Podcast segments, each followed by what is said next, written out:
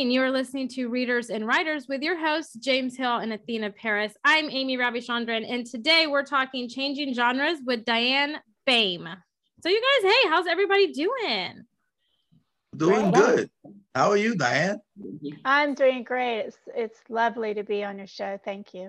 Oh, thank you. Thank you for coming. We we always love to have authors and guests, and we know each other through various means, but through Amy, and uh, she's a publicist. She's our publicist. I think she's your publicist. True. And, and so we have talked many times.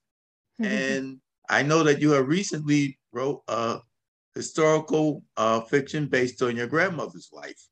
And originally, you were a child, uh, children's author, right? Because I got a couple of your children books for my grandchildren. They loved it. Thank so, you you know, I get to read to the five. Well, wait a second, he's eight now, but I get to read to the five and, and six year olds every now and then. So oh, lovely. your books are your books are a hit among the oh, children. Oh, but I'd like you. to talk to you now about that change because you know I write in multiple genres, but you know you have been writing children books, and I really like to hear about how you decided to make the change and what's it like for you to write in different genres and then we'll hear from Athena, who also just decided she was going to jump genres for, for a little while and go from romance to uh, fantasy. So take it away, Diane. All right. Again, thank you for having me. Yes, it was um, it was very interesting to change genres or even to receive this message that I needed to do this because I definitely uh, believe that the angels inspire me, and I always want to give them credit. I was, um, so my background is teaching. And with my children's books, I take, I am invited author to be in lots of schools, all the way from preschool all the way up to high school. And a common theme that I discovered in the various countries that I've been in is, especially um, by the time kids were in high school, was how depending on the country they were in they they didn't think about dreaming because they were used to being kind of told what they were going to uh, be or do. And that kind of shocked me because i grew up thinking and being told by my family you can be anything you want to be as long as you put your mind to it and you work really hard. And so um, i thought goodness gracious these kids need to be inspired. And I thought, what better way to do it than to write a snippet about my uh, grandma Ruby? because if anyone could inspire anyone with their story, I would think she would be one. And she, um, so I decided to do historical fiction. Well, I had no idea what a beast I uh, I encountered. Oh my gosh, because I, I wanted it to be truthful. Um, and before I could even really get the story, you know, I knew what happened with grandma, but really to get the story across, I had to really dive into the 1920s. And then after studying the 1920s and trying to get the voice and the various things that happened, I realized something was missing. So then I needed to study the uh, 18, the late 1800s, because I wanted to, I really wanted to understand what Ruby's parents, my great grandparents whom I was fortunate enough to know my great grandma. And um, and I thought, you know, I need to know how what life was like for them. And they each grew up in a different state. And especially in those days, states weren't all the same. You, you know, there wasn't a McDonald's everywhere. Here you go to states today, as you know, James, and um, you you wonder if you even left your home state because there's just so many corporations right where yep. like when i was growing up there was um, uh, mom mom and pop stores and you always made sure you ate at the local diner so i really studied those things and it, it was it was really difficult to make the change but it was a necessary change and it's one i'm so grateful that I did because I'm getting positive responses, and uh, that that's kind of long-winded, but that's what started it. So you can go from there with questions if you like. well, that's that's very interesting. And what I picked up on is the fact that since you say you've been in many different countries, American idea is you can be anything you want to be. That's not right. the same in other people country. You you are whatever the government wants you to be or your family wants you to be.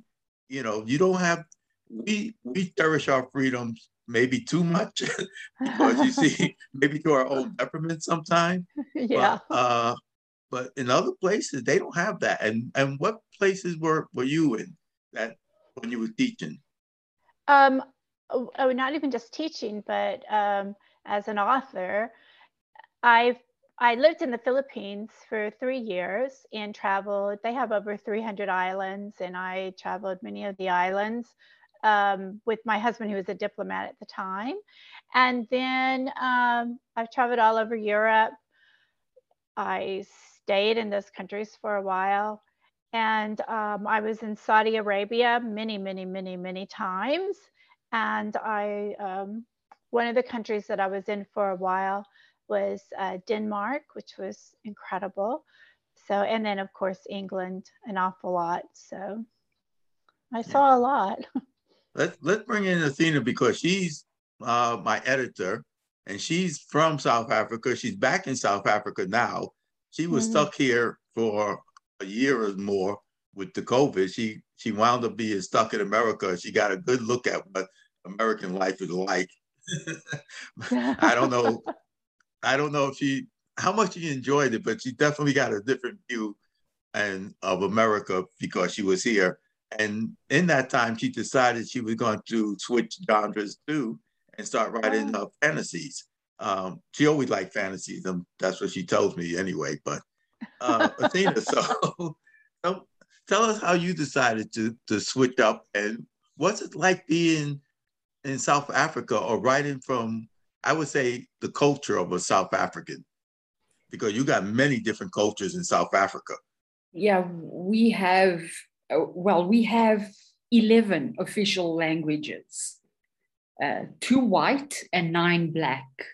So it's up to you how many you learn and how many you want to use and all of that. So that is a conglomerate of ideas, of cultures, of uh, myths and legends that you can borrow from. So it's it's a pot, you know, full of things. Now the great thing about South Africa is that um, we are a Western country, you know, so we are part of the Western world, and we think pretty much the way the Western world thinks officially. And then you have the cultures where you've got the tribalisms, you know, so the different tribes that follow the uh, cultural, uh, um, you know, so they obey the tribe leader, the, the chief, and those things, but they're still allowed to make their own choices. So, in that respect, um, we pretty much believe in that you can be anything you want to be as well. So, we do have that. So, that's not a, an only American uh, belief in the world nowadays, as well as we have all moved towards more um, openness, uh, logic, and uh, things like that. And as education and knowledge becomes more readily available to everybody, then we understand that boys and girls are the same. Boys and girls can become different things. If a boy wants to become a chef, why not? Or a ballet dancer. If a girl wants to be a pilot, why not?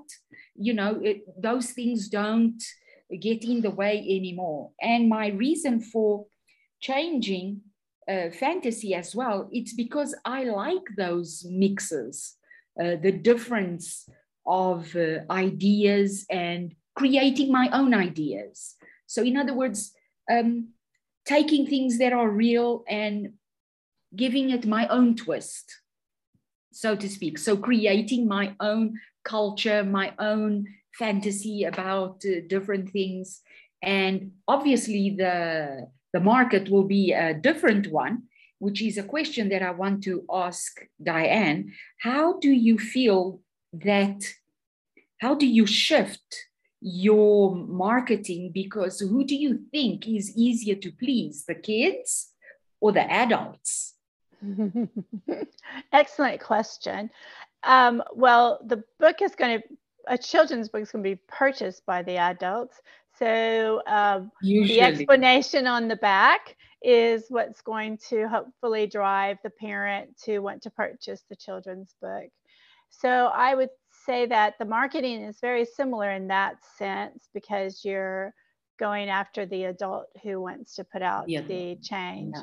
It's all about really the message you're go- going to get across. And if that message is something that a parent wants their child to receive, then I'm in good shape. And as well as this young adult book, which is really from um, 14 years old all the way up to adulthood, of course. Um, that message is something, again, that marketing should be very similar. So, well, one thing yay. I would say is the cover, though, is much different mm-hmm. because mm-hmm. oh, on a children's book, that cover yeah. has to really attract the eye of the child because the parent's not looking at the cover to pick up the book. The kid is being drawn to that cover. And one of your covers is very interesting because it's a camel and the little boy is on the cover and everything. I'm going from memory because I actually gave that book to one of my grandchildren. And mm-hmm. but it was a very beautiful camel. And I think you do the artwork yourself, don't you? On some of the books I do. And, you know, James, that's an excellent point. Thank you for bringing that up. Yes, the cover sells a book as far as I'm concerned, whether it's uh, no matter what age, but a children's yeah. book obviously has to have the colors and the attractions to want the kid to even pick it up and look at it. The camel one was, uh, we I co-illustrated with a friend of mine from Sri Lanka, which is another country that I've been in and uh, yeah, that was really fun to do. Interesting.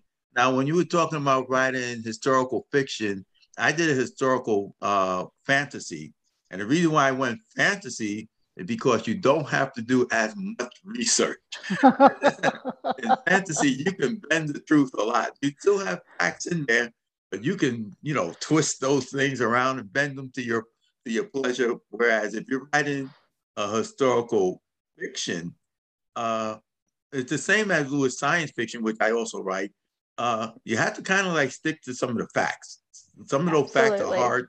You know, with fantasy, it's pretty much the dates and places that you have to that you have to keep straight, and and maybe some people in in those dates and and places. But with historical fiction, you really have to stick to the facts as they are, and you can write the story around those facts, and like you did around your grandmother and, and your great grandmother, but you have to kind of like stick to the facts of what was happening at that time. And you're not you're not given the freedom of really twisting and and, and blowing these things way out, mm. you know, yeah. as you are in fantasy, which is one of the reasons why I like writing fantasy because it is maybe I should switch. there you go. You can write fantasy. Yeah. There's no there's no limit to which genre you can write in either as a as an author. You can you can exactly. dabble in all of them if you like. no, yeah. but I will I will share with you that um, I have so much more admiration for people like you, James, um, who write um, historical fantasy and just uh, fantasy in general. That is that's a hard genre and my hat's off to you and after tackling this historical fiction which i will have a second follow-up to ruby and the exciting thing is people are already requesting it so i'm like oh my gosh it makes you Great. feel so good right yes. and i have three museums that backed me for the history which was a great compliment but it, it was it was tough it was really really tough and well, but i'm so proud of it but it was tough because i made it tough. I wanted to make sure it was accurate. I mean i went so far as my mama and i we uh, you know i tried to figure out what the train path that my grandmother took. And then instead of taking the highways we took all the back roads from oklahoma to missouri just to get a feel for what she might have seen and uh, that's how important it was to me to try to grasp that time period because we're talking about in the 1900s. So yeah, obviously, so I wasn't born yet. More years away. Mm-hmm. Yeah, yeah, from that time. Yeah, so yeah. you are traveling backwards in time at that point. Yeah. I had my family wanted me to do um, something about my great grandfather, uncle, something like that, who was in the Civil War. And they all Oh, say, You're the fun. writer, you should write his story. And I'm like, You know how much work that is? oh, but you, there's a short story there. You might you might need to do that, James. I might encourage you I'm thinking about it. I'm, I'm thinking about it, you know, but I know that I know the research that got to go into it. well, I tell you the mm-hmm. secret. It's the called a? Long Island iced tea or a margarita. Oh yeah. I like both of them. You had me at that. Oh my god. Yes. I like them both, the so yes, okay. Yeah. Yes. lemonade, tell what. lemonade for children. Long There Island go. iced tea for adults. yes, exactly. Well, this has been a fantastic conversation. And I love that you're not limited into writing into one genre. You can bounce around and write different, and it challenges you and makes you a better and stronger writer. So I hate to be the bad guy on the show, but that's my job. Boo, Amy, I boo, know. Amy. I know it is time. It's time to end the show. But Diane, thank you so much for coming and talking with us. And we cannot wait to read your book for it to come out. You're an amazing. What's the author. title? What's the title? It's out. It's made Amazon in the top hot list. Rise, a girl's struggle for more. I love Thank you. it. We are so Thanks. excited. So thank you so much for coming and talking to us on Readers and Writers. And stay tuned, you guys, because next week we're going to be talking anthologies. Until then, bye everybody. Bye.